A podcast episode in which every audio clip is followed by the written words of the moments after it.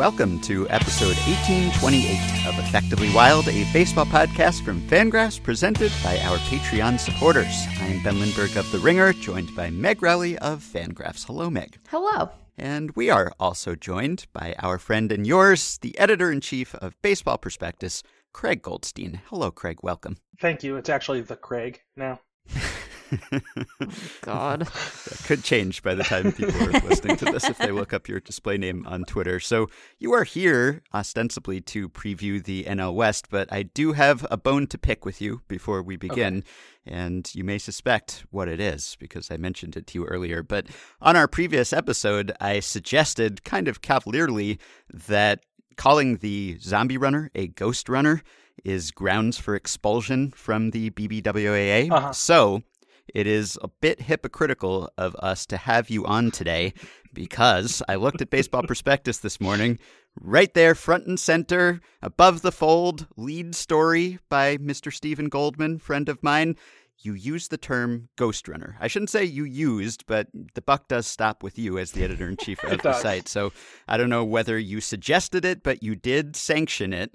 And I am here to call you on the carpet before we get to the NL West. I think that's that's fair. What I will say is that I'm not welcomed by the BBWAA, so I have nothing to fear. I'm I'm already I'm living in the ex in, you know in exile as it is. So I think I have uh, you know I, I think I can I can use it as wantonly as I choose. No, I I agree that I think I said this on Twitter too, and I might have forgotten that it, it probably came from you, but I, I do hate Ghost Runners. I had a thread about the Ghost Runners the other day, and I just called it, I, I wasn't calling it the Stupid Runner, but then I think Joe Sheehan was like, Stupid Runner is a good name for this.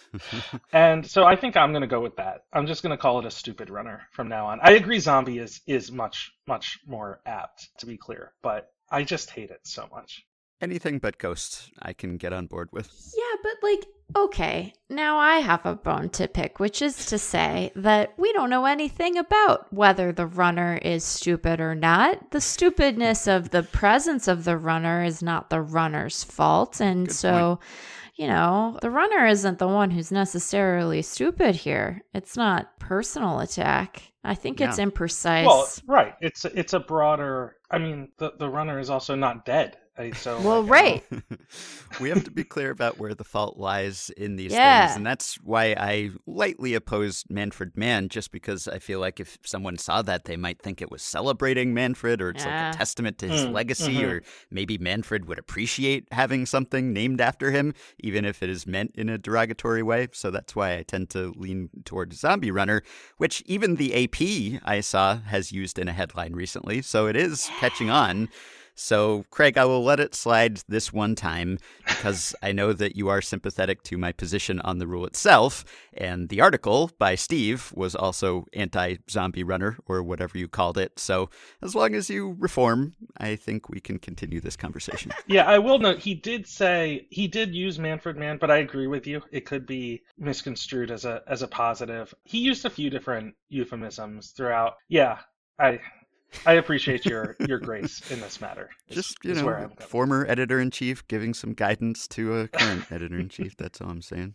I appreciate. I'm never going to get into the BBWAA with, yeah. this, with this attitude. Another brief bit of business, Meg. On our last episode, we did an AL Central preview, we and we talked a little bit about Carlos Correa. And we brought up the fact that Scott Boras, to our knowledge, to that point, had not deployed a pun for his client Carlos Correa, which we thought was because Correa became a client of Boras's mid-season or mid-off season in January, and so he was not representing Correa at the onset of the offseason when he dropped a whole lot of puns about all of the players he represented.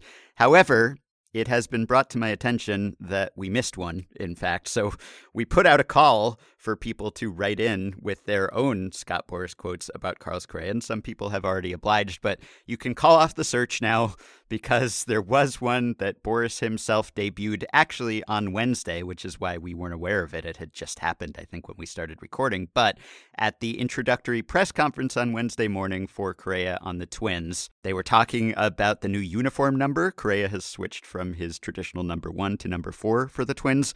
And Boras said, the Twins have a new explosive weapon C4. Mm. hmm Okay, but no, you can you can grumble, but that's one of his better ones. so while we're on the subject, did you guys see what he said about Castellanos? Oh yeah, we've we've. Oh yeah, we've we've covered. Okay. Don't worry. Philharmonic, I apologize. Philharmonic, Yeah. Philharmony, whatever it yeah, was. We're Yes, It was Philharmony, but it should be Yes. Philharmonic. I Yes. mean, it's yes. Really You make a disappointing. fine point Scott there. on. I don't know about the the C4 because uh, I mean explosives. It, it sounds to me like he might blow up in the twins' faces or something. Like it could actually be something that hurts them as well as their opponents. So I don't know if I like it particularly, but at least he's on the board.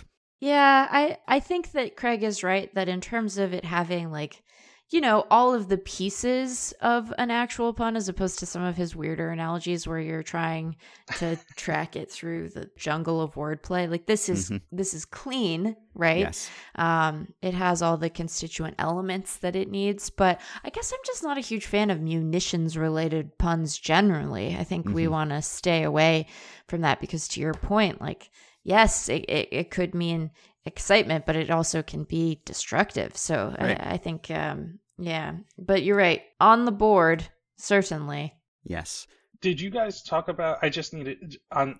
It relates to Boras slightly. Did you see Blake Snell's answer on the on? God, what was it? The- Hot I don't dog know. sandwich oh, debate. No, well, yeah. He's on the wrong side of that. But it was, you know, these teams are doing this thing where like guys walk by and answer a question into the camera, basically. And this was, I think, whether you want your sandwiches cut into triangles or rectangles. Oh boy. Are you guys familiar with this at all? No. I am just No. because I think Trout replied to a tweet about this at some point in the past. Oh few yeah, months. he said not to limit yourself, right? Yes. Yeah. Mhm. Well, I agree with that. So Snell Snell originally said he likes uncrustables, which I don't was kind of neither here nor there.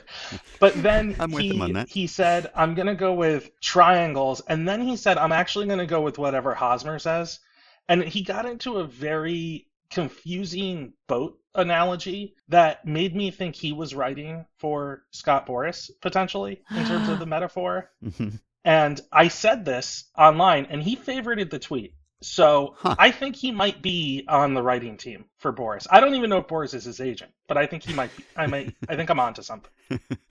Interesting. Hosmer favorited it? No, Snell did. Oh, I was like, uh, yeah, I don't know who Blake Snell's agent is. Yeah, It is the Boras Corp, according to Baseball Reference. Oh, if that is boy, up to you might have- We're getting somewhere. so so now are we given to understand that the reason he doesn't go deep into games is the way he pitches but that he has obligations later that he, he has a has- second yeah job. he's got uh, he's, He's a. he- It's part of the gig economy. right he needs to He's do his second shift right. Huh. Mm, we might have Follow solved a number of mysteries yeah Yeah. yeah, All right. Well, that closes the book on the Correa question as it pertains to Boras's puns. And I guess the theory that maybe Correa did not quite equal what was hoped for as far as his contract still applies because this pun was debuted after he signed the deal Yeah. rather than before. So maybe a missed opportunity there. But everyone who is workshopping your own Boris quotes, feel free to send them in. But the master has weighed in himself already. Yeah. So let's get to our topic for today the National League West, which I'm going to say I'm trying to preface each of these with a little big picture thought about the division. My one yesterday was that the AL Central, from a spectator standpoint, is maybe the most improved division in the sense that maybe four of the five teams are better than they were, and there are a lot of intriguing storylines there. Don't think we can say that exactly about the NL West, but the NL West was my MVP division wise last year, even though it ultimately ended up being a two team race at the end. It was the best possible two team race, just the best two team race that I could conceive between two teams that were the best in baseball last year. And it just gave me so much joy to follow that race that maybe anything would be a downgrade from that, unless maybe it turns out to be a three team race, a competitive three team race this year, which is what we all expected it to be last year. That didn't happen. But maybe there will be a little less spread this year in that you probably wouldn't expect the Diamondbacks to be as completely terrible as they were last year, and maybe the Dodgers and the Giants won't be as unbeatable as they were last year. So maybe it'll be a bit more compressed, and you might not have the all timer of a two team race between historic rivals, but maybe you get another team in the mix. Maybe there's enough intrigue here. Am I on the right track? I think that's all very reasonable. You know, I'm really curious what San Francisco is going to be. I was just looking, you know, while you were while you were talking at I know our projections I, I feel like are a little bit low. I was looking at what Fangraphs have. I think that's probably a little bit more reasonable just based on the overall talent but i they're just such an interesting puzzle because yeah. of how they platoon and how that gets factored into projections and also just pitchers seem to get better there and i don't know how how long that lasts and how often they can do it. I think teams tend to just you know continually push the limit of who they can kind of improve and how and and that kind of thing. So i don't know. I will i'm they're just such an interesting piece of of the overall puzzle. And i do think like they're not going to matter necessarily, but I don't think Arizona was nearly as bad as they were last year. Mm-hmm. You know, like just on a talent basis. I just I don't know. They're not they're not going to factor into this, you know, the the no. division race, I don't think, but I do think they're, you know, I don't know, many wins better, you know, I don't know. 8 9 wins better than they were last year, which is no small number, and then if you get you know i don't know i don't know where i'm going with that yeah. exactly well, other than that i just think they're more interesting than kind of their record right. is going to show up well we'll get to that when we dive in team by team i guess but that's just kind of the overview why you should pay attention to the nl west this year and we started yesterday with the best team in the AL Central. I guess we can start with the best team in the West, although we didn't go in any sort of precise order. As long as we get to all five at some point, that's fine with me. And we have our basic prompts that we're going to try to answer for every team that will just spark discussion. So here's my little intro to the Dodgers discussion. You know, the All Star game will be played at Dodger Stadium this season but Dave Roberts' lineup will look like an all star team every day. Oh, boy. How's that? oh, God. I mean, you're not wrong. no, you're not wrong. like, that's pretty spectacular, but also, yeesh, yeesh. I say so, yeesh. Along those lines, our first basic question is best off-season move. Gonna guess it's one that we talked about a week or two ago, but uh, feel free to make your own selection here. Yeah, I'm actually gonna say something different than the than the obvious one, and, and I'm not trying to be like I don't know, I'm not just trying to be contrarian. Letting Joe Kelly leave. Yeah. Signing Hanser Alberto. I was I would say bringing back Clayton Kershaw. Yeah. Mm, yeah. You know, on the back of Kenley Jansen going to Atlanta, like the, there is a core of this team that is is you know aging out, whether it's free agency or or age and injury and stuff. And I know Kershaw kind of straddles both of those lines. Uh, he's not old exactly, but it does seem like I don't know everything gets harder for him year after year, and he's had a lot of injuries. I just think that the best thing they can do every offseason is going to be bring him back until he until he won't do it anymore. He is the heart and soul of the franchise. He's not the most important player on the team. I don't he's not the most important pitcher on the team and he might not even be, you know, in the top 2 in that discussion, but he's the face of the franchise and I I don't mean to make it all off-field stuff because he's still very good when he is on the field. But I just I don't know as as a Dodgers fan, I this was the thing that mattered to me more than anything. Like I did not want to see him suiting up for the Rangers. I acknowledge it might happen at yeah. some point, but I'm not ever going to be ready for that point to come. and so I I thought like I just think and, and I do think we'll get to the team construction a bit, but I think they needed they needed yeah. the pitching too. Mm-hmm. So it it really mattered on on multiple levels. Yeah, I think that and maybe this is getting to the team construction piece a little too early, but you know, there are a couple of ways that you can go about this. I think they had to bring someone in to help them address their rotation woes and i think they're still in a position where they could use further reinforcement even from from what they have and we'll mm-hmm. talk about that i imagine in a minute but you know then the other approach is to just put together a lineup that will feel impossible to navigate not i mean forget forget three times through. Like it's going to feel impossible to navigate one time through. So I guess this is me saying that while Kershaw was a necessity, I think that you know, one of the things that the Dodgers have done really well over the last couple of years is to not concede any avenue of player acquisition, any form of pressing a competitive van- advantage.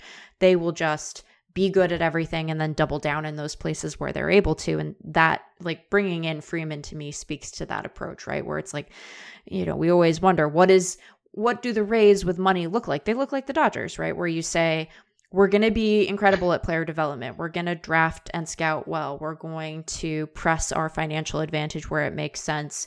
We are not going to be content with, you know, this this lineup with like Gavin Lux in it is still very very good. Like it would have been completely fine. And they were like, "No, we'll just have Freddie Freeman. How about?" So, I think that you know we we have to say that, that was one of the more important moves that they made not only because of what it allows them to do but i think to you know the sort of organizational philosophy that it underscores. Like this team will just not say, eh, we're fine over there. There's not a fine. They're not content with that in a lot of places. So it's pretty mm-hmm. cool. Yeah. And I guess we should disclose, as you just did, Craig, that when it comes to the Dodgers, you are not an entirely neutral party. No. I no. do believe in your ability to objectively analyze yeah. this team and this division, but uh, you do have a little bit of a rooting interest here. Oh, I'm I'm definitely biased. I'm a fan. I what I would say to people who have any concerns about that is I am the type of fan that hates his team and loves them at the same time, but like levying criticism or thinking they're not doing enough is something I'm very comfortable with. yeah, that's your biggest strength, which brings us to our next category, which is biggest strength. And we've already alluded to it here, right? It's the lineup, lineup unless yeah. you're very contrarian here. So we know the lineup is incredible. You look at the names, top to bottom, it is literal all stars, except for Will Smith, who should have been an all star already and probably will be very soon. Yeah. Is there any concern kind of under the hood? Like you look at the names and it's three former MVPs and everyone's great and you think of their best seasons. But if you want to nitpick, which I think is obviously the best lineup in baseball, or certainly the league at least, if you wanted to try to find just some cracks in the armor here and there, I guess you could say that it's an aged lineup, right? I mean, wow, we've moved past aging to just aged. yeah, aged. Cody Bellinger is the youngest regular. Yeah. Yes, and the there are a few questions about Cody Bellinger as well. So that's kind of what I'm getting at is that some of the guys who you count on who are very good are in their, you know, early to mid 30s or even late 30s if you're talking about Justin Turner potentially. And there have been some durability and injury issues with yeah. Turner specifically, but not just Turner. You also have Max Muncy coming off a significant injury. You have Chris Taylor, who was brought back, which was, I think, kind of a key move of the offseason, even though it's not an addition. But it just came out this week that he had himself a little light elbow surgery as well over the offseason. Nothing too serious, it sounds like, but it has limited him to DHing thus far this spring. And then when you factor in, I guess you could include Pollock in the list of not always durable players, but also Cody Bellinger, who, yes, is a former MVP, but is also coming off a season where he was just not a major league quality hitter until like the World Series. yeah, and and injury issues. I mean, yes, many injury broken issues, broken leg and back injuries, right? And, all sorts I mean, of things. Mookie Betts missed a lot of time. Yeah. last year with a hip injury. Yeah, so I'm just saying it's a great lineup on paper if you pencil everyone into it every night, and I hope that they do stay healthy because I think it would be a lot of fun to watch these guys hit every day but don't write them down for a thousand runs just yet. I think this lineup bears a lot of resemblance to last year's lineup, which was also full of all stars. But I, I, I think to the same idea that they don't have, you know, Chris Taylor is an, an everyday player at this point, and that's not a bad thing. He's very good. But when he was your super sub two, three right. years ago, I, I think there was a different level of depth, if not the same ceiling in the lineup. And you know, you had Enrique Hernandez, who you can slide slide around. I think Joe Sheehan calls this like idea team mm-hmm. pretzel, mm-hmm. and they're they're not so much that, and that's not just because of Freddie Freeman. It's because the quality of their backups is not nearly the same. Right. I mean, last year we saw a lot of Luke Raley, Zach Reks, DJ Peters. I'm trying to think of some of the the other guys who kind of came up and weren't great, but you know, uh, Sheldon Neuse, who I think they they DFA'd. Billy McKinney and Steven Souza got important playoff at bats yeah. for this team.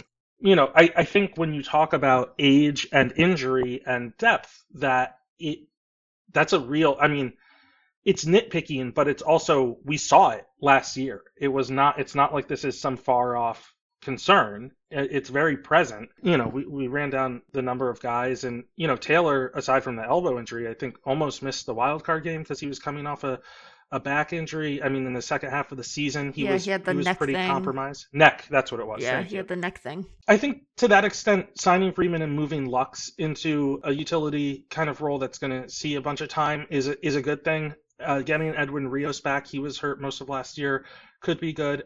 You know, we joked about Hanser Alberto, but Yeah. he can play all over Yeah. and he can hit lefties. And that's, again, like, he's not necessarily going to be like Pujols in terms of power, but he can do those things. And they needed to pick up Albert Pujols last year. Right. I didn't mention that. You know, like, all of this matters to some degree. And so I do think it's a, a relevant nitpick and, you know, one that we're going to see play out this year because, you know, they do have some prospects coming up through the upper minors and we can get to, I guess, rookies at some point, but they're not like right under the surface necessarily. Yeah, and I think that it, that will end up being relevant when you think about other ways that they might improve around the deadline. Like this system does have a, a lot of depth, but it is further away. And so, how that changes the calculus for them at the deadline in terms of who they can ship out if they need to bring in. I don't know that they would struggle to get what they need, but it's going to, the return is going to look really different than it did last year when like they brought in Scherzer and Turner, right?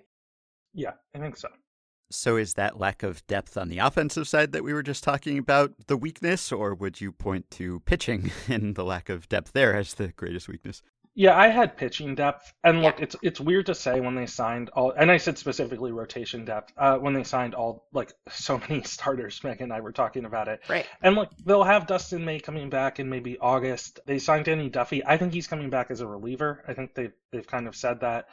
But look, I thought Tyler Anderson, as unexciting as as he can be as an acquisition, and Meg can speak to that to last last trade deadline, was was really a, a good one Yeah. for this team in that he can go out there and take the ball and you know provide serviceable outings. I th- I don't know that he has the ch- the upside that Andrew Heaney might in terms of making some changes, but really both of them just throwing a bunch of innings will will do a lot for this for this club because Buehler had some blister issues, was limited a few times last year. We've talked about Kershaw. Urias has was, was healthy and at his best last year, but he has missed a bunch of time over various, you know, over the seasons uh, the last few years. So I, I don't think you can necessarily assume he's going to come throw 180 innings again. So I, I think you know they have some guys beneath the surface in terms of prospects, but it I thought Anderson was actually a really necessary signing. He's not the key to their season, but I, I do think necessary in terms of depth and, and preserving some depth. Yeah. Yeah, I agree. While we're on the subject, maybe we can just get Bauer behind us here, which the Dodgers probably want to do at this point too. Do you have any theories about why MLB is still kicking the can down the road here when it comes to the paid leave as opposed to just making a decision on the suspension already? And can you envision any scenario where, if for some reason he is not suspended for the entire season, the Dodgers would actually employ him to pitch for them? Sure, I yeah, I can envision that. And the Dodgers are not particularly more moral or ethical than than any other They organization. did I sign him last year. Yeah, right. so They they they that. signed him with a bunch of you know people had concerns uh, going into that in the first place, and they signed him and and they spent the money. And I think a lot of teams are not necessarily willing to or or interested. You know, I.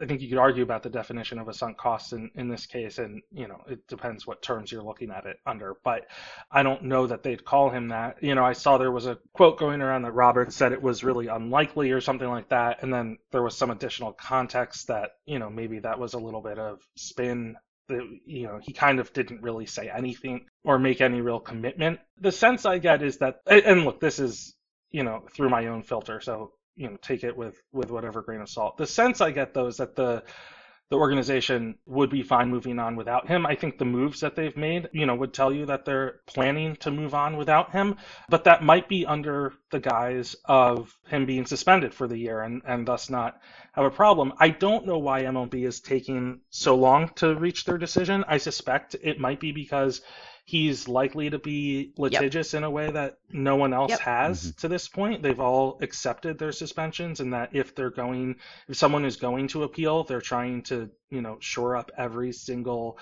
angle or, or, you know every single decision that they make they're they're trying to provide a lot of substantive support but I, I don't really know and i suspect any additional suspension that they do under the paid leave policy might fall under some sort of, you know, factor into a suspend. I don't know if the suspension will go forward or hmm. include mm. anything retroactively yeah. or not. They they have done retroactive before, but that's also been when people have agreed right. not to appeal. So those are two different situations potentially. Right. And he, you know, he has, because he is on administrative leave, he has been paid this whole time. We have seen players who have been on administrative leave and been paid have, to your point, part of that leave factored into their suspension. But I'm struggling to think, and there might be an example of this. I'm struggling to think of an example where someone has been on leave for this long and how that will complicate their decision. I agree with you. I think that he has demonstrated that he has a litigious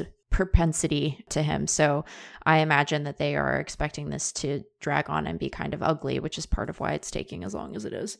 All right. Do you have a breakout pick? Is this the year for Andrew Heaney? I think Heaney, you know, uh, Michael Ajeto wrote something for us right around when he signed. I think there are, you know, reasons you could like him. I don't know if it's cheating to say like Cody Bellinger after the last couple seasons he's had. And then obviously he was different in the NLDS, and I, I think he can carry that forward. If that's not a real answer, I have some really I have some reliever picks. Hit us. Do it. It's not really exciting, but the well, Evan Phillips was a, a late season pickup for them, and they gave him the sweeper slider, and he just was really good. He was really good in the playoffs. They didn't go to him a ton, but he pitched well when when called upon. And the other one, which I think falls under like likely Dodgers bull is Carson Fulmer mm-hmm. mm. is in camp as an NRI, and I could absolutely see him being like, you know, I don't know, a perfectly acceptable like three one five ERA over the course of a season, uh, even though he's kind of flamed out everywhere he's gone before this point. Do you have any others, Ben? I guess like Hanser Alberto could be a breakout in a in Hanser totally. Alberto adjusted terms. Like he's gonna get no, but like in terms of how much playing time he's likely to get, I like he signed a big league deal. I don't know. I I'm I'm here for the. I think two years. Right. I think he got two I years. Think you might be right about yeah. that. So I'm I'm here for the Hanser Alberto experience. Mm-hmm. Yeah. All right. Well, this could be a related question, but most important, rookie. This could be someone who has not yet debuted, a prospect who could be coming up at some point this season, or it could be a holdover who still has rookie eligibility. Your choice. Yeah, I don't know that they have anyone that's really a, a holdover in that capacity. I wrote down two names, and they have question marks after both of them. I think the hard part is that this lineup is. I mean, really everywhere is full of veterans who aren't you know, unless there's multiple injuries, that we're not necessarily likely to see these guys get a ton of playing time. Uh, on the pitching side, I had Ryan Pepiot. I, I think he's a little bit ahead of like Bobby Miller, not in terms of necessarily ranking, but just polish and likelihood to make a debut. He's got a really, really good changeup. He throws in the mid 90s. I could absolutely see him coming up to start or relieve potentially at some point. And then I don't know if you guys saw the the clip going around the other day, but Miguel Vargas absolutely yeah. annihilated a baseball in spring training. He's really good. He can really hit. Uh, his defense is is a little bit more questionable. Although I thought he was looking a little more athletic than he had been in the past. And so if there are enough injuries where it would make sense for him to be in the lineup, I, I could definitely see him coming up and hitting this year. I think there's a good chance he starts in AAA. And, you know, that that's obviously just one step from the majors. And I you know, I, I honestly think like their most important prospect or rookie is someone who they might end up trading at some point yeah. in the way the mm. last few seasons have gone. Yeah. So, right. I don't know. That's another way to look at it, I guess. And not a rookie, but a possible breakout pick who maybe is too obvious, but post hype sleeper Gavin Lux, who I know that, sure. that you still have a lot of faith in. And it seemed like he might be in line for increased playing time until the Freeman signing, and that kind of blocked him. And you might think, oh, well, the Dodgers don't trust him or something. Well, in that case, you're getting Freddie Freeman. So I think almost anyone is going to be blocked by him. But it seemed like up until that point, they were maybe ready to entrust him. And it seemed like he had justified some confidence down the stretch last season. So you still believe, I know. Yeah, yeah, I do, and I think I, you know, it's it's a tough situation, and I think a lot of people think, oh, maybe they'll trade him, you know, for Luis Castillo, you know, as a as part of a package for Luis Castillo or another pitcher that that would help them shore up the rotation. In terms of roster building, I don't know that they can necessarily afford to trade him because again, yeah. this is all about, you know, I go back to the depth point, which has been their talking point for so long, but like I think this is Justin Turner's last year, you know, so you're probably going to end up sliding Chris Taylor over to third base potentially. Trea Turner's a free agent at the end of the season. I know that the Dodgers have kind of been inevitable for the last, you know, five years and won the division three years before that and stuff like that. They've been just like one of the dominant teams of the decade. But when I said like they're aging out of their core to some degree, like they they really are, and that doesn't mean you know again you still have Mookie Betts and Freddie Freeman and Max Muncy for a couple years, and then you know you have Will Smith and stuff, but Cody Bellinger is not you know signed for the next five years. I don't know if you'd want to. A lot of these guys are they're going to have to make decisions on essentially, and there's going to have to be another wave, and I think Gavin Lux is essentially the bridge to that next wave and if you move him, there's there's really I don't know. I get you don't have that bridge, and it doesn't mean you can't bridge it later, but he's important in that he can play over you know a, a bunch of different positions, including ones that they're going to need to backfill. And honestly, like I know he's had a you know a rough kind of couple three years in the majors whenever he's been there, but 2020 he had you know I, I think he had covid and he was coming off of that. He did seem to put it together towards the end of last year. It was just finding playing time and adjusting to new positions. And i think if he can figure out how to drive the ball i mean his slugging percentage has just been so bad. I, I think if he can figure out how to drive the ball at all he still can you know cash in on that promise. And i, and I think it's important for him to do that and that they keep him around to give him the chance to do it well, especially if they stop making him try to play like center field. That was weird. I don't know that that's an experiment we need to duplicate. Justin Turner has a $16 million vesting option, and it's a oh, club option for Alberto in year two. He has a $2 million 2023 club option. Good fact checking. So this is an NL West preview, not just a Los Angeles Dodgers preview. So we should probably move on. But if there are any other interesting storylines or questions that we have not touched on that you want to get in here before we move on, I, I guess my only question for you maybe is how you think this Dodgers team stacks up to the other excellent Dodgers teams during this great run of theirs, where they have either won the division every year or just barely lost it to the Giants, who were also a super team. So it's hard to say, I guess, because you could make a case that maybe the 2020 team was the best of them all, not just yeah. in the sense that they won the World Series, but also just looked like a great team. But it's hard to say, maybe just because we only got to see them for a 60 game season plus the playoffs. But does this team stack up to the best of the Dodgers teams during this run, or is it one of the weaker ones or middle of the pack? Where do you see it slotting in? I think upper middle. I, I think it's a little bit behind. I mean, I, I think either you know even post Scherzer Turner trade last year, like that that was a ridiculous lineup with an insane front of the rotation. Even when Kershaw wasn't healthy for part of it, like I mean, Scherzer, Buehler Urias is stupid, and I think it's a little bit this team is a little bit behind that version of the team and also the 2021 probably. But the the lineup is probably the most consistent one. And it seems like you know it's easy to say that whenever it's spring training and, and people are mostly healthy i guess. I guess the one area we didn't touch on a ton was the bullpen but i don't know that we need to talk about bullpens that much it seems like a very deep bullpen. I had forgotten they signed Daniel Hudson. We'll talk about it in October when Dave Roberts figures out on the fly how he wants to use it. And I guess we should say that uh, whether you speak Spanish or not, maybe try to find some time at some point this season to tune in to some Jaime Jarrín broadcasts Yeah. because this is his farewell tour, right? Totally. His 64th season in the organization going back to 1959, which is just incredible. unbelievable that he and Scully were there for so long, overlapping. But yes, uh, catch him while you can. All right. So I don't know that I would say that I believe the Giants are necessarily the second best team in this division, but in deference to the thrill ride that they all gave us last season, maybe we can just go directly to the Giants. So do you have a best or favorite offseason move for San Francisco? Yeah, again, I I feel like this is going to come off a little contrarian. I, I think there are obvious ones, and like Carlos Rodon has the most upside. I really liked that they brought back Alex Wood. Mm.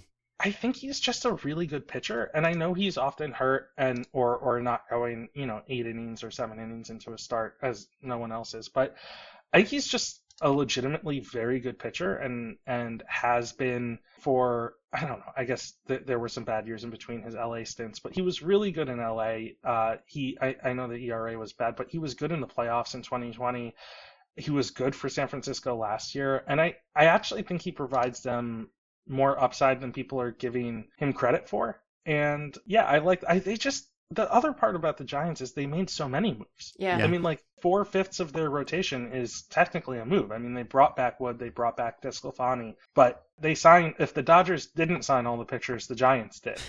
so it's a little bit hard to just pick one because it's it's their whole rotation almost, aside from Logan Webb. But I did really. I, I think he's undervalued. Wood is undervalued to some degree. I, I think if you said Rodon is extremely reasonable as well.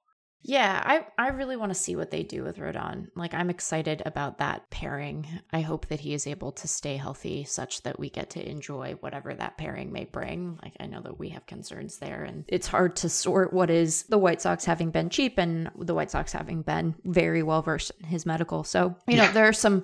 There are some questions there; those might be related, but they were kind of pretty busy, weren't they? They were pretty. They were pretty busy in the Bay. Hmm. hmm All right. Strengths, weaknesses? I mean, their strength is that they're the Giants. Like, I don't know exactly how to say. They have, you know, if you look at uh, roster resource, they have four platoon bats Yep. in the lineup. I mean, th- the natural assumption is that they can whatever they did last year on that they can do again. I don't think that's wrong, but I also I don't know. Last year did come out of nowhere, right? Mhm. Yeah. So I guess I have a lot of questions, less doubt, more than just questions about whether that stuff holds, right? Like Evan Longoria had one of his best seasons of his career at age 35. Brandon Crawford had one had one of the best seasons of his career at age 34. Brandon Belt had a great season at 33. I mean, you talk about the age in the Dodgers lineup. Joey Bart is younger than anyone in the Dodgers lineup, but everyone else is gonna, you know, I guess Thairo Estrada is younger, but like everyone else is 28 plus. Yeah. Mhm. Right. I don't know. I, I don't know how you. Their strengths and weaknesses to me are so inter, intertwined in that like it's either going to be a strength or a weakness, and I don't know which it's going to be at this Right. point. Well, PECOTA has not learned its lesson. No, has not. Well, maybe it yeah, shouldn't have, yeah. right? Maybe the wrong lesson to learn is, hey, the Giants are going to break projection systems more than any other team has ever broken them. Or and aging Every year, curves, right. Right. I mean, I like, mean, I don't know. when you have a team that is that much of an outlier, and I know that there were hints of it in earlier seasons, Yeah. whether it was some of Farhan Zaidi's Yep. smart pickups or, you know, the, the Mike Yastrzemskis of the world, or in 2020, uh, the offense in particular really made some strides and it was the short season, but still. And I know that there's a story that goes along with it, and it's a somewhat convincing story, right? In that you have the giantest coaching staff in the majors, right? No pun intended. You just have so many major league coaches. You have Brian Bannister, whose work that I have followed and admired for many years. So it makes sense, but you don't know how quickly to admit them to the club of teams that you think, oh, they're great at player development. Like they can get more out of players. It's like you talk about the Rays or the Dodgers or maybe the Yankees, at least with certain facets of the game, right? With pitchers or with hitters. And now I guess you have to include the Giants in that conversation, but it's still really one full season that they have done it and they did it in such a dramatic and fun way and i think by the end of the season like our doubts were assuaged about whether that version of the Giants was good. I mean, by the end of the season, I was not thinking, oh, this is a fluke. I was thinking, wow, this team is good. I don't know how, no. but yeah. it's really good. And their underlying performance was there, too. It's not like one of these teams that just wildly overperforms its run differential or something. This was a team that had good underlying numbers, too. And now it's just can you do it again? And also, can you do it without at least some of the players who were there last year, most notably Buster Posey? But, you know, with that and with everyone getting a year older, you'd have to be somewhat skeptical. Like, you don't want to be burned again by the team that fooled everyone. And yet, you don't also want to just jump in with both feet and say, yeah, I guess the Giants are just going to be 20 to 30 games better than the projection systems say every year. I think that's that's really well said. I mean, it's funny because we wrote Ginny Searle wrote an article before last season that said like PECOTA likes likes the Giants because I think we had 11 hitters projected to be league average or better on mm-hmm. their team. You know, it was I, I think it was the pitching that maybe tripped PECOTA last year, but regardless, I mean, all those reasons you said, it's it's not. I don't mean to to take anything away from them last season because they were the best team in baseball last season. They were like they earned everything they did. It wasn't like a fluke performance, you know what I mean? Mm-hmm. But it, the question is whether everyone can kind of do that again or if whether everyone needs to, I suppose. Look, you can tell me Darin Ruf is a great hitter I at this point. Like I buy that. I watched him a lot last year.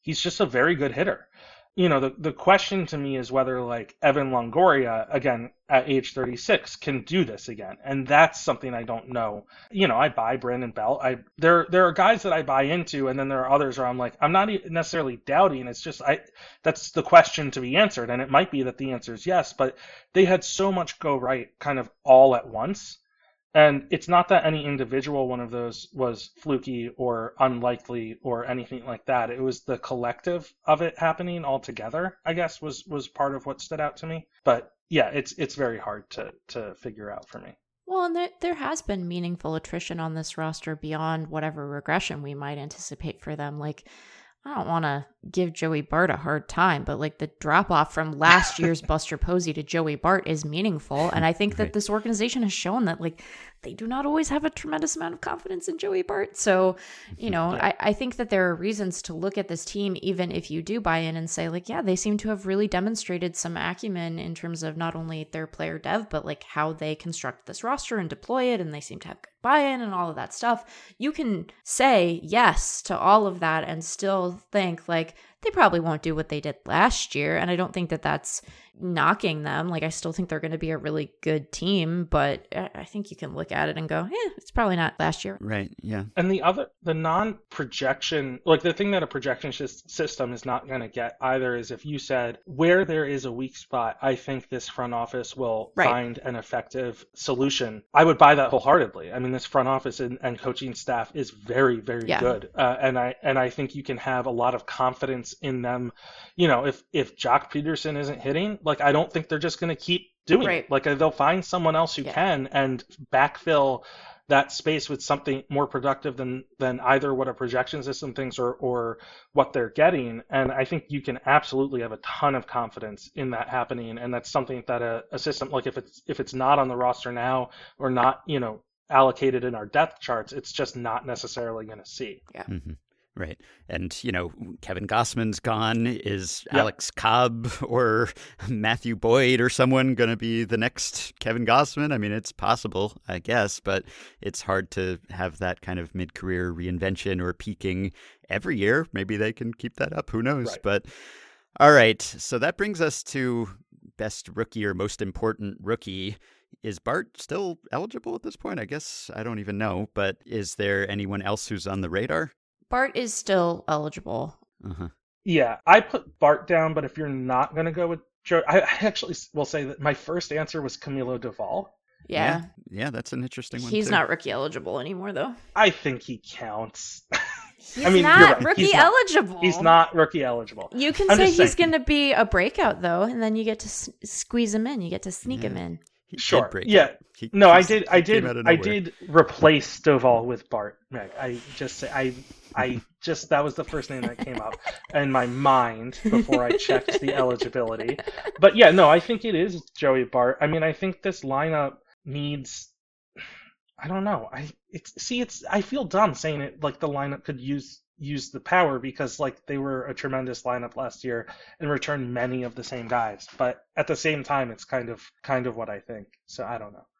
I, think that's a defensible pick. I mean, he is going to be like what he ends up being for them long term. I think we will get a, a sense of this year, and their options behind that. Like, I'm just going to be you know, slagging on Giants catchers, but like I don't think that Curt Casali gives anyone like a warm and fuzzy. So I think that that's fair. The other name that kind of occurs to me here is like you know, Heliot Ramos is down in AAA, and if they end up with outfield issues, you mm-hmm. know, that's that's something that might end up mattering here. I'll let you you can pick Doval. It's fine. There are a lot of ways to count prospect eligibility, Craig. I don't know if you know. Yeah, yeah, I am aware. He does have fewer than 50 innings, which is one way to right. to look at it. But no, I do think I mean their their bullpen look, they they have Tyler Rogers and Jake McGee both of who are whom are capable of pitching at the back end of a bullpen, I think. But, you know, I think we saw what he what he meant to them towards the tail end of last season and in the playoffs. And I know he, uh, you know, he gave up the the hit to Cody Bellinger or whatever, but he was really, really very good. And I think having someone that dynamic at the back end of their bullpen could be a difference maker for them. I I mean they just have so many options in that bullpen too. I also wrote down Kervin Castro, who I think is is really good and not I don't think gonna break camp with the team. He's a depth option, but I think he's another reliever who's really I'm just talking about relievers a lot, I guess. It's okay. Well, it's hard to find a breakout candidate here because almost literally everyone on the roster broke out last year or, or the year before. or 10 years ago, depending yeah, on who right. you're talking about. re broke out. Yeah. So I don't know. Steven Duggar? who's left who's yeah, not like totally broken out? Possible. I, I said Alex Cobb. Uh-huh, I yeah. think, like, I mean, you could argue he broke out last year after five years of, of strikeout percentages in the mid teens. He struck out 25% of batters last year mm-hmm. without, you know, meaningfully increasing his walk rate from 2020. I am excited to see what the Giants pitching and development staff does with someone who posted a 292 FIP for the Angels. I know it was only 93 innings, but like, I don't know. I mean, the Angel. the Angels are famous for breaking pitchers, and he was actually pretty good for them. Mm-hmm. I'm curious what he'll do what he'll do with the Giants. I, I think he has up. I think there's an opportunity that like people will catch up to how he was actually pretty good last year when he was when he was mm-hmm. pitching. Can we say, given that we know that people take like a year to adjust to to really good performances, can we say that Logan Webb can break out further than he has already? Yeah, I think he he can break out in terms of like being famous, maybe, or yeah. at least looking like Jesse Plemons. Yeah, big year for those guys, you know. Yeah, I mean, Webb was great last year, obviously, during the regular season and in the playoffs, but he is now being mentioned on very short lists that I've seen of best pitchers in baseball at this point. So people are totally buying in. I mean, he was good just all year long to some extent, but I guess the way he ended the season makes people buy in even more on, like, this is a Cy Young candidate now. People love sinker guys. Mm-hmm. Yeah, I think he's I don't know exactly where I'd put him in a ranking, and I don't know if like top ten or whatever is too too hasty. I buy in on the quality of pitcher he is a, a lot. Yeah. I think he's just straight up really he's good. Really good. Mm-hmm. So yeah. All right. Any other stories, questions, anything on your mind concerning the Giants?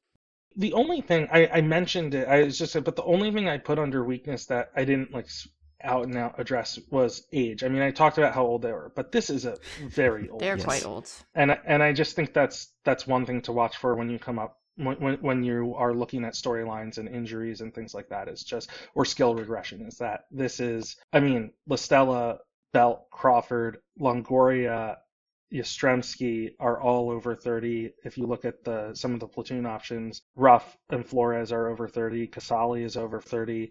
So it's just that's one thing I would be keeping track of. Mm-hmm. All right. Well, that takes us to the Padres. And is this a case I'm leading the witness here? But maybe this is a team where the best offseason move is not player related. we have a new manager in San Diego this season. Yeah, I mean, I, I, I don't know. I mean, I think the manager is very important. It's hard for me to have much insight into how much of things that went awry is really yeah. to to be put at Jayce Tingler's feet, but I don't think there's mm-hmm. any. Uh, yeah, I needed to say Jayce Tingler. I'm sorry.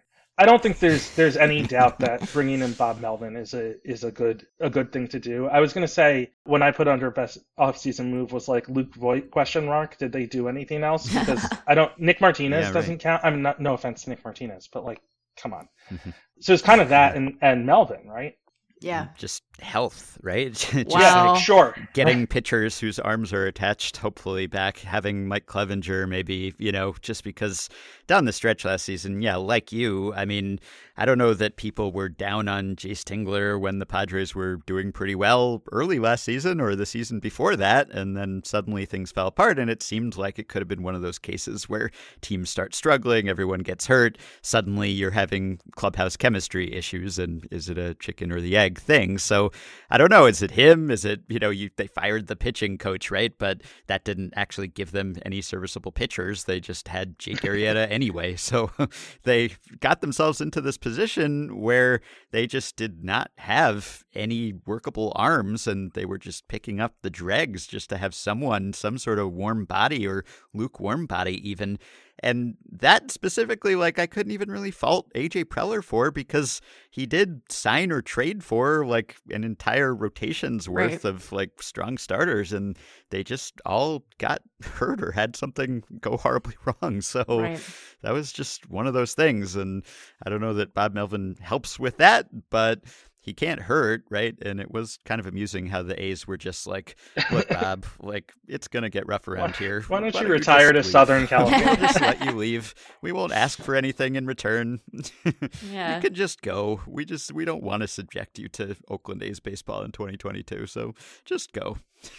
Yeah, the only person that their situation really helped was you, Ben, because then Chris Mack got all those innings. and You Yes. just got to run away with the minor league free agent draft. That's right. So strengths, weaknesses. What you got? I said their strength was their rotation, which is like really weird to say when they were, you know, running out in a in a playoff race like Jake Arrieta mm-hmm. and Vince Velasquez. Yeah. But Yep. I mean, their rotation is Musgrove, Snell, Darvish, Clevinger. That's really, really good when healthy, and it seems like those guys are mostly healthy. I- You know, Snell before he got hurt towards the end of the year did seem like he had fixed whatever was ailing him in the first half of the season. Joe Musgrove was just good all the time. So I, Yeah. you know, even if these guys, if you find that like Darvish and Snell nibble too much or aren't quite what they were sold as or whatever, they're all still really, really good. And you know, we'll see what Mike Clevinger brings back after the amount of time he missed. I, I don't know what he will, but he was a good pitcher before he before he was injured. And yeah, I mean, I just think I looked at the other elements, and I think this is a good team, but I looked at the lineup, and like before they acquired Luke Voit, their DH was Jurickson Profar, maybe? Mm-hmm. Yeah. Nomar Mazara? Like, it's Yeah. not like a super deep lineup. And You know. especially while it's lacking its best player, so Right. Right, not having right, Fernando exactly. Tatis Jr. for half a season or so potentially. Well, so but even if he comes back, maybe it's like Ha-Seong Kim, which is who's not bad certainly, but like mm-hmm. again on on just a straight bat, like I don't know. You know, I feel like I'm gonna look bad saying this because I'm sure that they'll hit. It's just it's it's not when you compare it to I guess the the Giants and the Dodgers, it, it feels a little light, Yeah.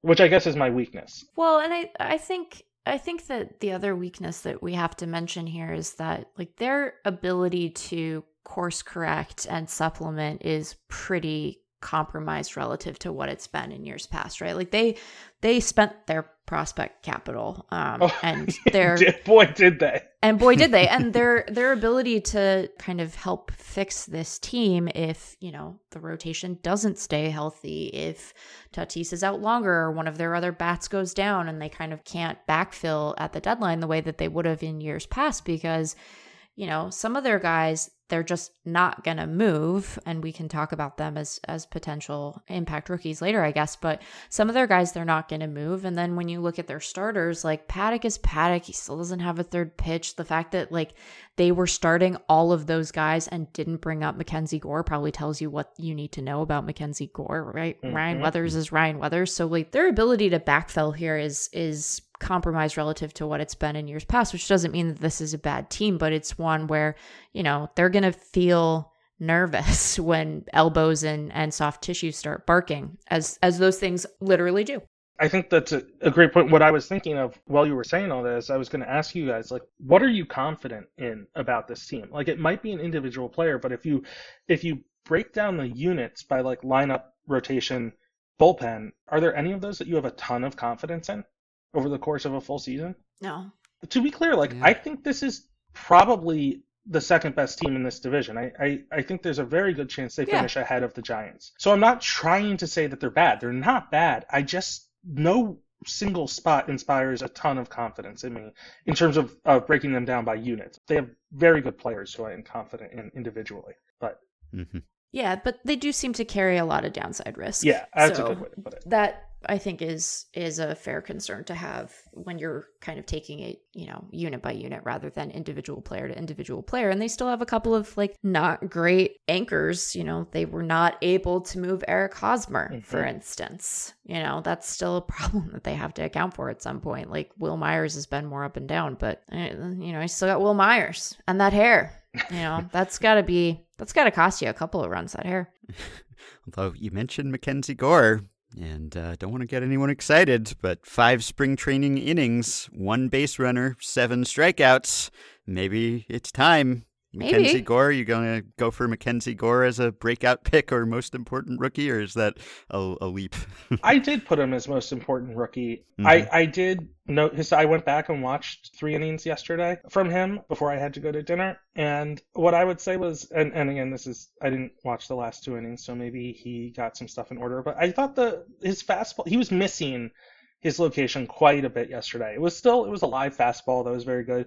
His curve looked really good, and he was you know manipulating it very very well. He, he could uh, back foot it to right handers and uh, was throwing it for strikes a bunch. But I think he is the most important rookie in the sense that we're talking about like their ability to backfill is tough, and it's exactly what Meg said. Like for all their pitching woes, like they did not turn to him uh, yeah. the last couple seasons. But if he was he doesn't have to be, you know, the prince who was promised or whatever, but like right. even if he's just viable as a major league starter this year, that is a big piece of additional depth. And I think that makes him a very crucial likely rookie to to see some time this year. And and I don't I just don't really know the other options. Is is the other part of it. Yeah, in terms of impact rookies, you mean? Yes, yeah, yeah. I guess you could make an argument for Campy, but as long as Austin Nola is exactly. like kind of humming along, what do you what do you think the timeline on Abrams is? See, that's that's everyone. I don't know. I, I feel like I'm slower than everyone on him. Like it seems like I mean I guess Preller does push these guys very quickly.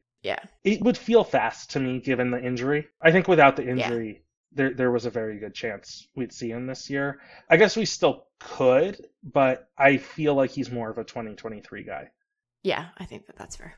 I guess we could also note that in addition to acquiring Bob Melvin, they also acquired Ruben Niebla, who we mentioned on yeah. the AL Central segment mm-hmm. the other day, that uh, he had a lot of success, or at least Cleveland did, with him. And so now he's here.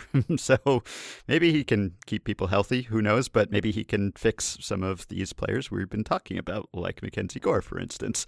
If he could bring Guardians caliber pitching development to the Padres, that would be a welcome change. Yeah, because it does seem to be kind of an under discussed through line for them that they have, you know, they have struggled to kind of get these guys over the hump, right? They've yeah. gotten them to the majors, but in terms of elevating them, it's like you have Weathers, you have Paddock, like Gore's is something, but they haven't been able to sort of push those guys into the realm that we maybe had the expectation that they could achieve based on raw talent when they were prospects. So if they're able to course correct there, that would be a really, really good development for them. Mm-hmm internally, like their biggest win is Dinelson Lamet, and he's been hurt all the time. And and I don't know how right. much credit to give the them time. for Joe Musgrove, who seemed like he was kind of mm-hmm. breaking out towards the tail end of his Pirates tenure. But if you wanted to give them some credit on him, I mean, he certainly had his best season. Yeah. Them, so. Yep. And he apparently has looked pretty decent this spring too. So another guy to get your hopes up about. Are there any other breakout candidates or rookies you have your eye on? No, I mean, like, I don't know who you who you can break out. I mean, like, again, like Nomar Mazara is in camp. I I said this to Ben yesterday, but like, Profar is there, Mazara is there, Alfaro is there, Preller is there. Like, he's just putting mm-hmm. the gang back together. Like, Yeah. They need to acquire Ronald Guzman, who's with the Yankees. And what is Nick Williams up to? Like, can we find him? What's what's going? I just think Yeah. I don't know. I guess I'm gonna say Nomar Mazara because I was all all all the way in on him as a as a prospect. And why not? He's he's back where you know with the people, if not the organization he belongs with. I no, there's no. I don't know. You could really like Ha-Seong Kim, I guess. I Yeah. I don't have. I think that's totally Yeah. reasonable. If you wanted like a rebound season for Luke, Luke Voit after last year, totally sure. Yeah. I I buy mm-hmm. all of that. I think they're both pretty good already. I don't know. Yeah, Kim would be my breakout pick. It's maybe wish casting or, or just hoping because I was expecting and hoping for more out of him last season. But maybe that's the silver lining of Tatis being unavailable is that Kim gets to just play a position every day for a while. And who knows, maybe sophomore season in MLB, perhaps he improves. I mean, he's a good glove. So if that's all he gives you, then that's not so bad. But I was hoping that he would hit more. And I don't know that there was a lot of underlying indication that there was more in the bat from last season. But again, maybe just acclimating to the majors and who knows, getting to know the pitchers better, etc., changing cultures and conditions. Maybe there could be more in him because uh, just, you know, based on the projections and how well he hit in Yeah. Korea and some of the glowing things that scouts said about him, I just, I kind of thought that was sort of a steal potentially. Yeah. So I guess they're happy to have him now that they really need a shortstop every day, but still.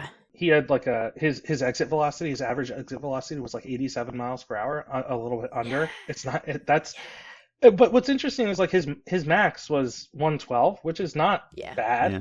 so like it seems like there could be more there if he if he can tighten up the zone maybe make less weak contact but yeah i'm i'm hopeful too i think it would be it would be nice i think there the talent is there certainly to to be a little bit better than what he was last year I have an ungenerous question that isn't about Ha-Seong Kim. What is our over under on Austin Adams hit by pitches in Oh man, that is an interesting story slash question. I don't know that it's a generous question, but I think it is an interesting question because lest our listeners forget 24, 24 last year. in 52 and two thirds innings Yep. Yeah, that is unsafe. yeah, I don't know because it had been a bit of a problem for him before, but not to that extent. And it got to the point where it seemed like they were a little reluctant to use him. They were still running him out there, but not as regularly because he had been effective despite plunking everyone. But then that slipped a little, and it was like, man, you just got to get yourself under control here. Like, I know that slider is unhittable, but also you can't just hit people with it. So. What Austin Adams proposes is maybe you can. Right. Maybe he's ironed that out, hopefully, at some point over this winter. I, yeah, I don't know. What's a reasonable over under? Like 15 and a half? Sure. Yeah, okay. It feels low when you just did No. 24, but also it's an insanely high It's number. an insanely high number. I think that like that feels like not overreacting to a statistically aberrant season, right? That feels Mhm. that feels fine. He has thrown two spring innings so far and has hit zero guys. So All right. maybe things are behind him, although he has walked one. So one might suggest that he doesn't always quite know where it's going still. It just hasn't ended up plunking anybody yet. So that's good. All right. Well, anything else other than will Fernando Tatis stop riding motorcycles and hurting himself in various ways? Are there any other lingering questions about the Padres? I don't know. I, I think it's just their pitching, whether these Yeah. guys can stay healthy and, and perform, you know, even to 85% of, of what we know they're capable of in Mhm. a lot of cases. All right. Would you prefer to go Rockies or Diamondbacks here? Let's go with Arizona. Okay, yeah, save the the most perplexing for last, perhaps. Not that the Diamondbacks are not perplexing in their own way. So, best offseason move for Arizona? So there aren't a ton of options here. Mhm. I think I'm going to go with Oliver Perez. Bring in Oliver Yeah. Perez to camp. Yeah, We need Oliver. Perez. He pulled the Tom Brady. Yeah, exactly. Like he, I, he also. This is the the best kind of. I, other people have noted this, but the best kind of like baseball move, which we've gotten a lot of this year, is just like whoever is here in camp with a with a locker and a uniform. Yeah, mm-hmm. is on the roster now. yeah. It's just like I think he's just an NRI, but like I'd like him. What are the, what else are they doing? You know, Sure. give Oliver, Oliver Perez a roster spot for a little bit. If you're not going to go for that, I get you know Mark Melancon. Yeah. I guess. Yeah. Ian Kennedy. They didn't. They kind of just brought in some relievers, right? Or I guess Yeah. Jordan Luplow early on in the They, offseason. they just signed Zach Davies recently, which oh, you I know, missed that. Okay. not a major move, but they would have Sure, killed they're for not- Zach Davies at, at Yeah. various points last season when they had like one starter left still standing from their opening day rotation. Zach Davies would have been a godsend. So Yeah, I think he's um it's a kind of a tough fit for environment and the style of pitching that Zach Davies is, but I think he's he's good and that's a you know, they they certainly could use arms to to rotate through or just be, you know, stabilize their rotation. But yeah, I mean, I think everything they've done is kind of on that level. I think Jordan Luplow is a fine platoon hitter. That's sure, go get him and trade him at the deadline for something, you know, you could use Later. you know, in your next contention cycle. I think that more teams should be doing that, and I liked that they did it. So same with Melancon, you know. I think if they're able to have acquired better health, that that would honestly be the single best thing that this team could get. Yeah, mm-hmm. yeah. Yeah. You need more than Merrill Kelly alone. I think you need more who starters looked, who, than that. if we're talking about spring performances, was Mhm. like incredible. Yeah. Yeah. He was throwing what three miles per hour harder than he had last year, Uh-huh. so that could be good for them. All right. What else is good for them? Strengths? So I wrote down the concept of regression to the mean yeah. is a is a strength for them for this team. They're not. I mean, what I don't know what you say like. Ketel Marte Yeah. is a strength. Their lineup isn't awful. They have some interesting pieces. I really like Zach Gallen. I don't think he's fully healthy yet, No. even right now. So that's a bummer uh, because I really like him. But like, it's hard to like any.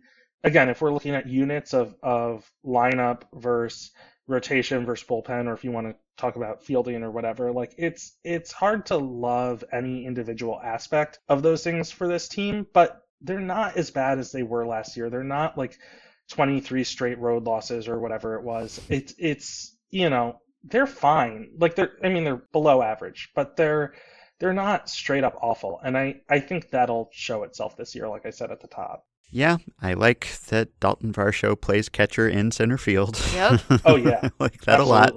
I hope They that do a that lot of weird like they also have uh Pavin Smith Yep. is like first base Yeah. center field. They're Mhm. doing some weird stuff. It's not going to be bad. It's you know it'll be interesting. Yeah. Mm-hmm. Yeah. Yeah. I guess we've talked about weaknesses already, or maybe it's just It's a general lack everywhere. of strength. yeah. Yeah, I, I think that's a good way to put it. It's like a general lack of strength. I kind of wrote like Josh Rojas question Yeah. mark. Like I don't Yeah. I'm not a believer in him. I think that's tough if you're starting him every day at third base, which kind of seems like what they might be doing. They don't really have a. I think Drew Ellis is maybe the next guy in line there. I'm not Mhm. sure. RJ Anderson picked Rojas as his breakout pick for this team, so someone That's believes. tough. That's tough for RJ.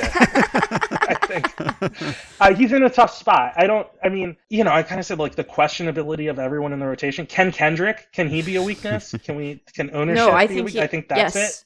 Yes, I think that absolutely it can be a weakness, and I think that it is a good diagnosis of what ails them apart from bad health. I mean, they were just, I'm sorry, this is the expression, and they picked a snake. It's not my fault. Like, they were just snake bit in every conceivable way last year, and some of those wounds were, see, this is where the, the expression breaks down. Some of those wounds were absolutely self inflicted, and some of them were just really rotten luck but this was an org that felt like it was just in the terrible, horrible, no good, very bad day, hmm you know, Yeah. for their entire season. Yeah. Well, you might say, Meg, it's like an Ouroboros. Of, Very good, Craig. Mm-hmm. thank you.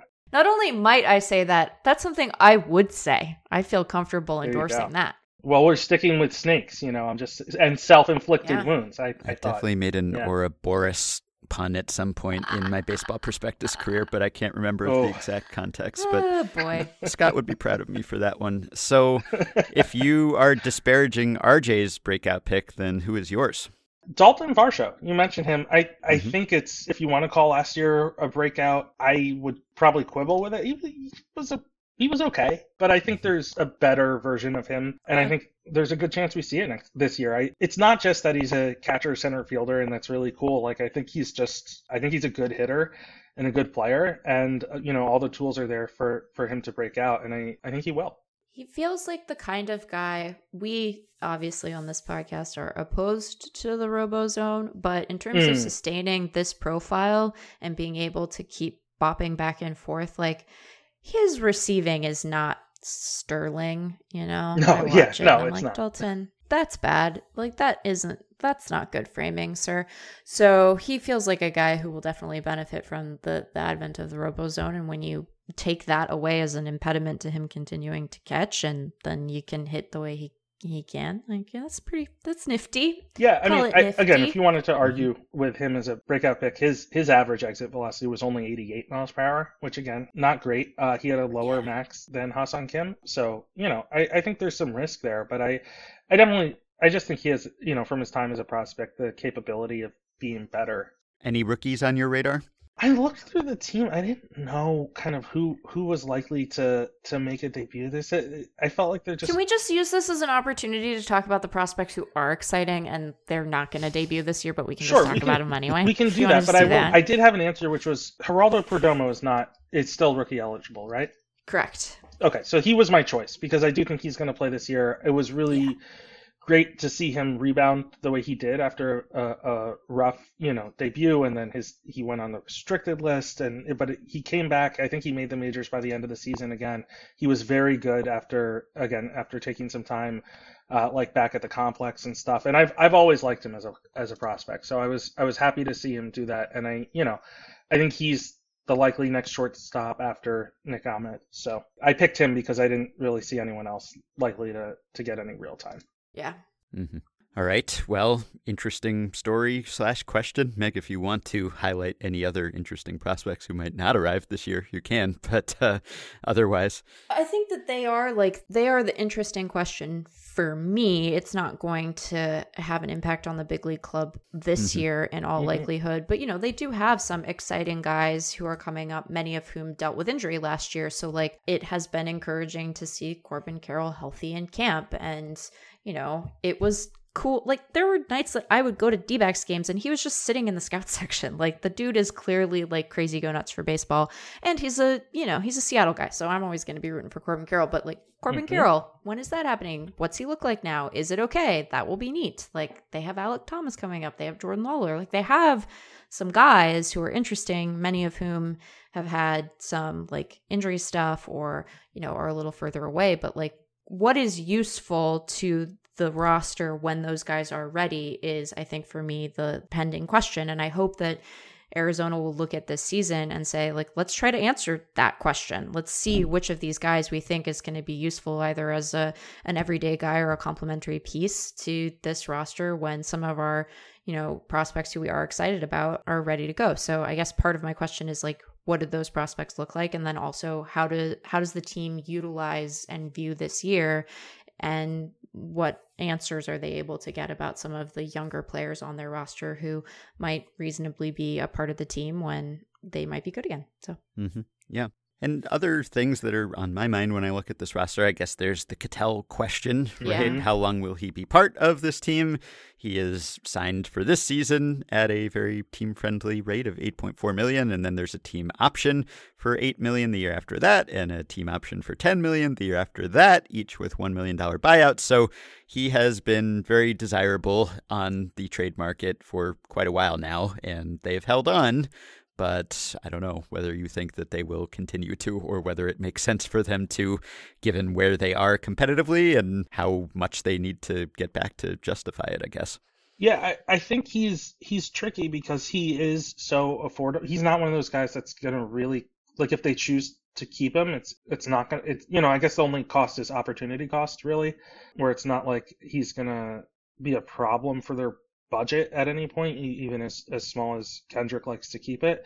The interesting thing to me with this team, I, I had a couple things as Meg was going through prospects. I mean, Kristian Robinson is Yeah. such an interesting one. I really hope he's back in in you know a good good place mentally and and that he's able to take the field and, and kind of recover there as well and then one thing that might interest i feel like it's up ben's alley but like dan straily was the worst pitcher in baseball the last time he was in the Mm. majors he's Mhm. back in camp on an nri so i'm curious to see what Yep. what he kind of looks like and then you know as as you're kind of talking about with with Marte, I just am wondering like everyone's talking about the pitching from from Oakland being like kind of one of the only places teams that are looking for pitching teams like the Twins have to go. But you know, when we get a month or two into the season, like Merrill Kelly seems very likely to to be a trade candidate. I'm wondering if I'm wondering how long they're going to stick with Zach Gallen, who's in his mid 20s and has had some some injury issues crop up. Like if he's good for two months, would would they consider trying to move him for a haul? And and would a team move a haul for him given the injury issues? Again, like I I really like him, but I don't know. I think that's that's just something I'm I'm curious about. Is like kind of as Meg said, who's part of the next team and and kind of. Yeah. Kind of who they who they draw a line, or, you know, or a box around as, as keeper versus not. Mm-hmm. Yep, I'd like to see more Seth Beer this year mm-hmm. as well. And I would say that I'd be pretty relieved about the way that Bumgarner righted the ship as the season went on because I kind of thought like he might be done. Yeah. and he is not. he actually pitched pretty well down the stretch or in the second half in general. So that's a relief, I would think. But that's about all I got when it comes to the Diamondbacks. Hopefully they are healthier. All right. I want them to continue to occupy this weird territory. This is a very selfish thing to say. I'm admitting it's selfish. Like, I want the people I know who work for the team to keep their jobs and be professionally fulfilled.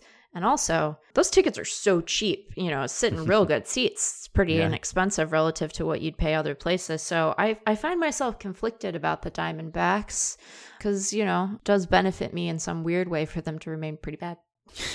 it's true.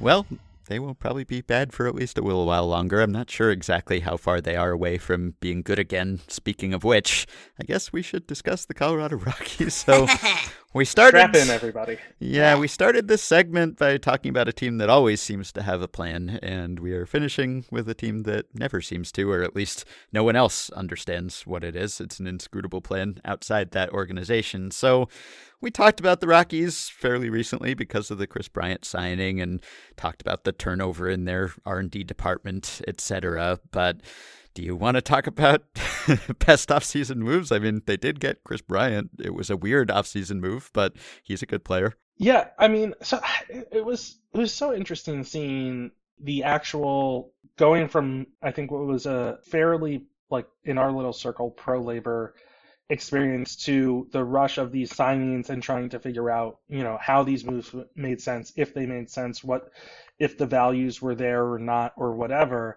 And there was some like meta commentary on people's willingness to say like players should go get money and then be like lol rockies this is a weird contract or whatever. And i don't think those are mutually exclusive i guess. Like this is a good like sure yeah kris bryant is a i'm all for teams any team signing kris bryant. If you had me rank the teams that made sense to spend the money that they did on Kris Bryant, like the Rockies weren't cracking the top 10. And I think that's where the confusion was and why it's not mutually exclusive. I'm I think it's a good move to spend money on Kris Bryant, but like the Rockies did it and then also extended their current third baseman and are playing Kris Bryant in left field. And it's just that they do it in the weirdest ways. It's not that it's always isolated bad decisions it's or or anything like that it's just or even bad decisions at all it's just weird weird they are yep. the weirdest team in baseball yeah, and I guess we should mention that they made another move shortly before we started recording. They traded Raimel Tapia to Toronto for Randall Grichuk. So the Rockies have Randall Grichuk now. Important for everyone to know. um, any strengths that you would care to highlight on this roster? I don't know. I their hitting should be okay, I guess. Some of their pitching is is fine. I think Germán Marquez is very Marquez. good. Yep. Yeah, he's mm-hmm. quite good. Yeah, yeah. Austin he's, Gomber was yeah. not bad last year. I'm not convinced he's like actively good, but he was completely fine last year. Perfectly acceptable, especially given you know pitching in Colorado. Uh-huh. I mean, I don't know. They well, they also extended Antonio Senzatela now that I'm looking at their roster, right? They did do that, yeah. Sure, that. I guess. It's just wild. I mean, like the guy doesn't strike out more than 15, 16% of batters. And he's good. Yeah. Jon Gray, here's the door. that was bad. But... Yeah, I don't know. They'll, everything this team does is, is, you know what? I They extended CJ Cron too, right? Was that this year yep. that they did that? Or did they do it last year? Yep. I think he's a good fit for this team in this park. And I think he'll continue to hit very well. I, he's not a difference maker, but yeah. sure. Like CJ Cron is solid. He's, you know, sure. Yeah. Why not? and it's like a fourteen and a half million dollar deal over yeah. two years. Like this is it's fine. It's not CJ Cron isn't going to hold them back, you know? Like his that's that's reliever money. It's fine.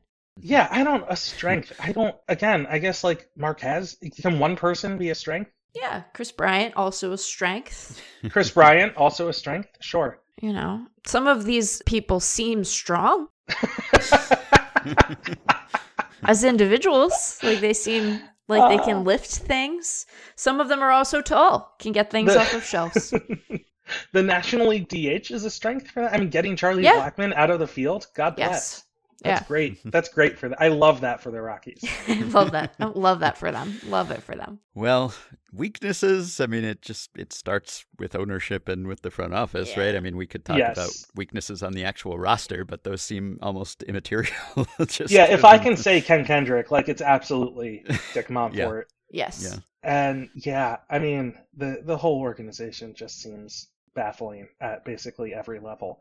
Yeah, I don't. I mean, like I don't know this this team. I'm just keep looking at the roster and shake. I'm literally shaking my head. You guys can't see me, but I I don't know what to do with that center field. I guess they just kind of. I wrote this yesterday. They just acquired Grichuk, who's played a bunch in center. Yeah. Like it was Sam Hilliard, Yes. which I I wouldn't feel great about. I guess Yeah. it's not awful, but We still Jason still has Hilliard in center, having added Grichuk. So I don't know Uh-huh. if that is him having heard. yeah, they might do Yeah. that. I mean, who knows? He tends to, you know, he tends to know these things. But I would look at Kris Bryant and left and also think that was wrong. So it's, it's a hard well, they depth have chart Ryan to McMahon audit. for a long time now, Meg. So it's Yeah. You know. Yeah. And like I like Ryan McMahon. Yeah, Fine. yeah, yeah, me yeah. too. I like Ryan McMahon. I I, thought that was fine. I thought that was fine. I saw a whole host of reactions to that contract, and I thought that's fine.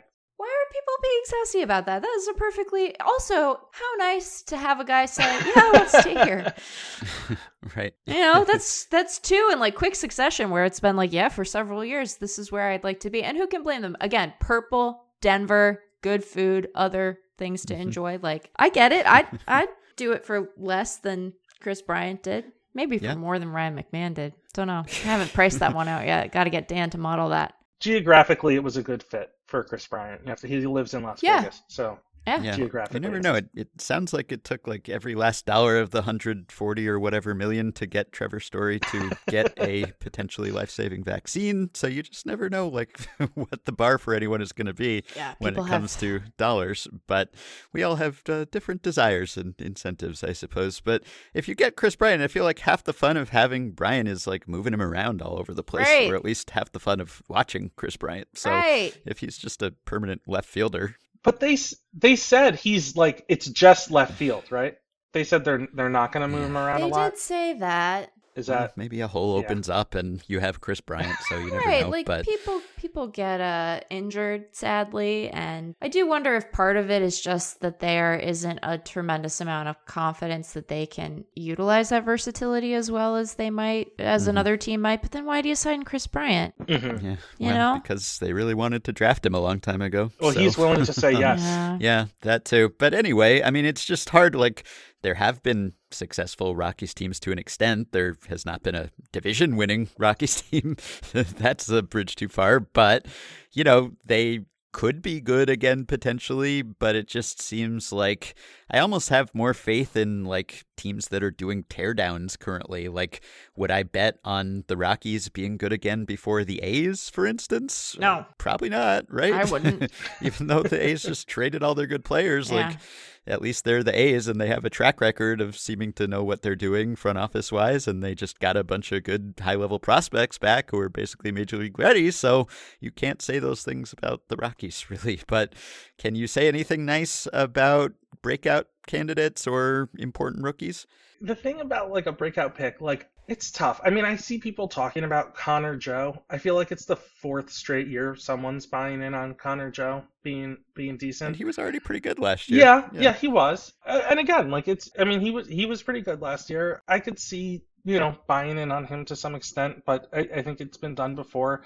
Again, like I don't the thing about like Ryan McMahon, like he had a good year last year. It was a lot of if you look at like war, it was a lot of value tied up in defense. I mean, you know, you kind of said why not Yeah. like Ryan McMahon. I, he's never OPS better than 780 in his career, in in five years total, you know, five seasons total, partial seasons to, uh, in Colorado. You know, that's not great. I, I think he can be. No. So like, I could pick. I don't know if I can pick him. I would potentially pick him. I think he can be better than that. I really liked him as a prospect, and I think he has a little bit more power in the tank, but he certainly hasn't shown it yet. And I think that is a nitpick on on committing six years to a guy entering his age 27 season who hasn't really done it with the bat. But if you buy the glove, it's fine. And he's always been a good defender, so I don't right. really have a problem buying the glove either.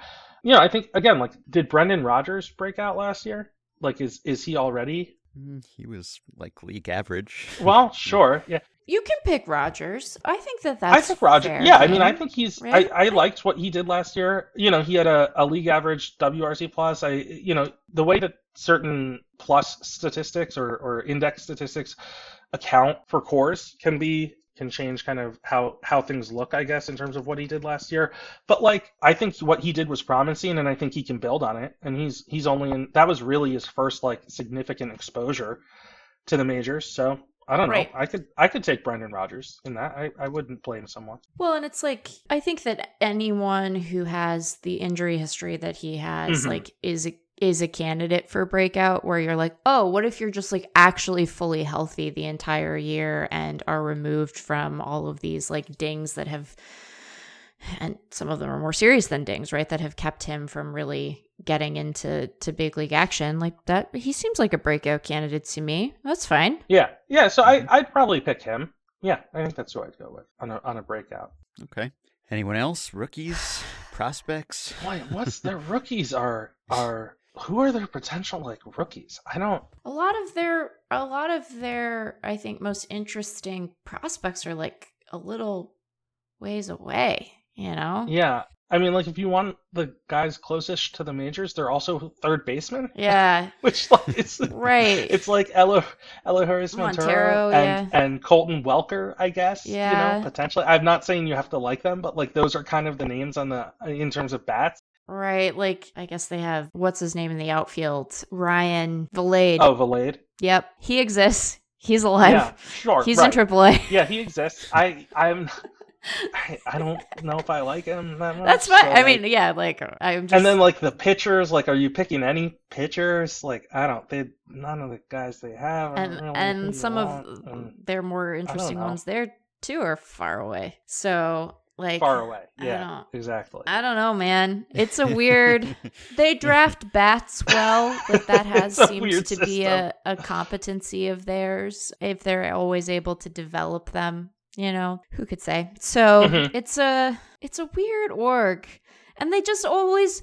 You know, we've said that a bunch of times, but and we've said this on the podcast too. Like they're always just going to be in a strange spot because their baseline level of difficulty, even if they were you know, if you took the the Dodgers group and transplanted it into Denver, right? If we were doing like a, a, division exchange program for a season, right? And you just like took all of the Dodgers folks and and dropped them down into Colorado, like you'd still have to deal with the Colorado of it all. So mm-hmm. it, the the combination of things is um, they're playing on hard mode in a lot of ways, and some of those are natural, and others are a result of dicks We've been a lot looser with the jokes lately, Greg, and um, it hasn't totally torpedoed my mentions on Twitter, but I feel like the day is coming.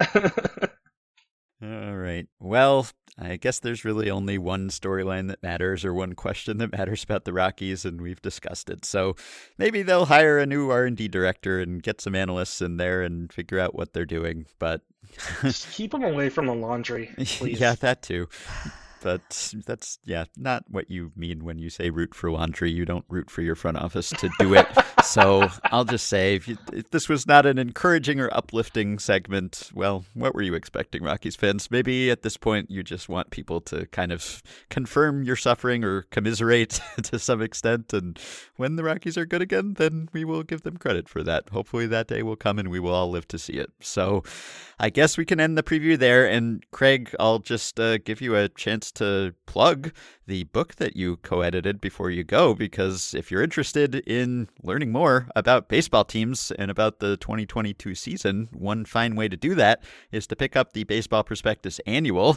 And when you were saying to me yesterday, oh, I need to prep for the podcast, I said, well, you did edit a almost 600 page baseball book. That seems like pretty decent prep. So you still got time, everyone, to pick up the book before opening day and go through it. And of course, it is a handy reference to have around even the season starts. So I don't know that anyone does not know what the Baseball Prospectus Annual is at this point, but if you want to give them the elevator pitch or point out anything that's new in this year's edition, you have the floor.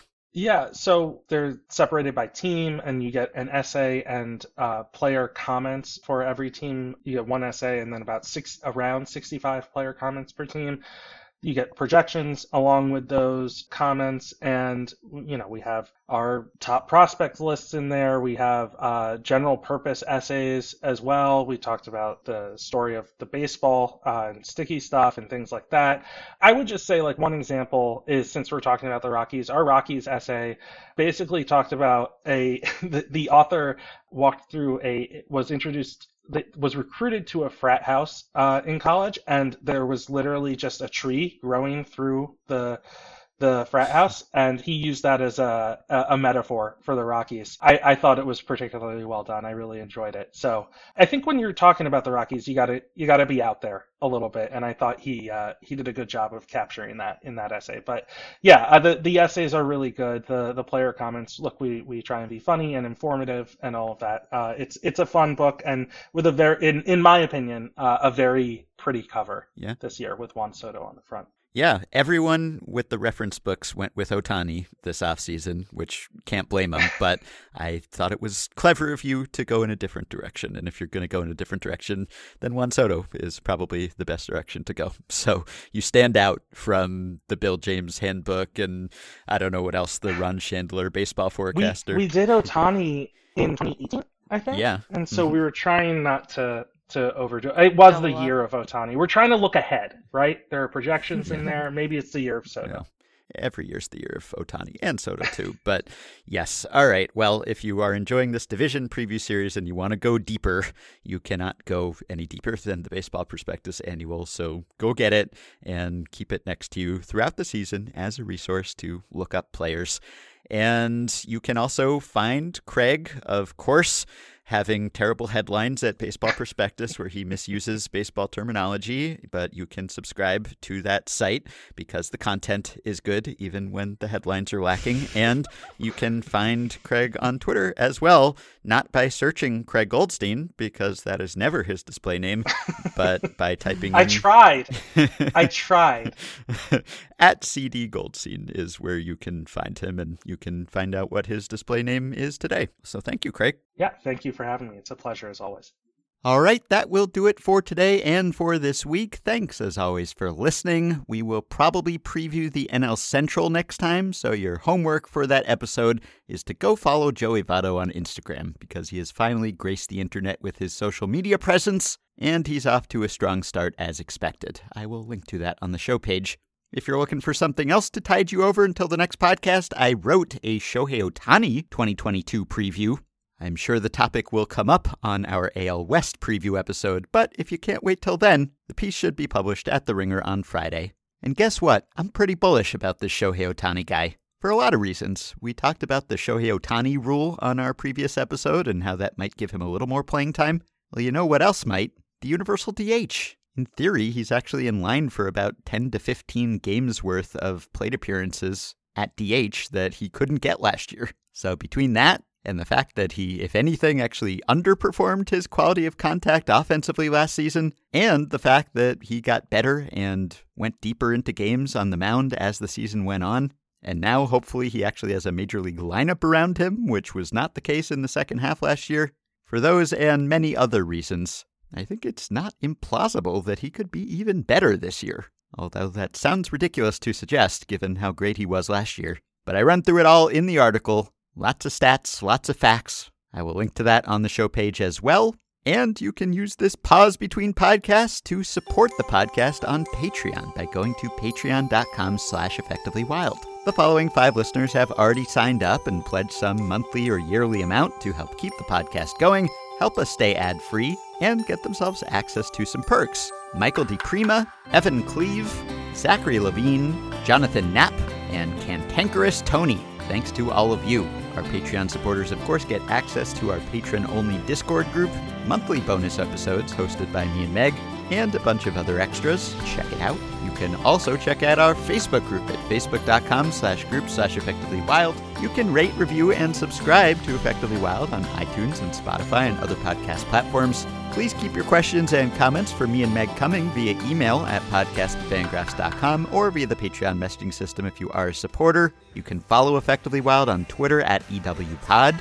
You can find the Effectively Wild subreddit at r slash Effectively Wild.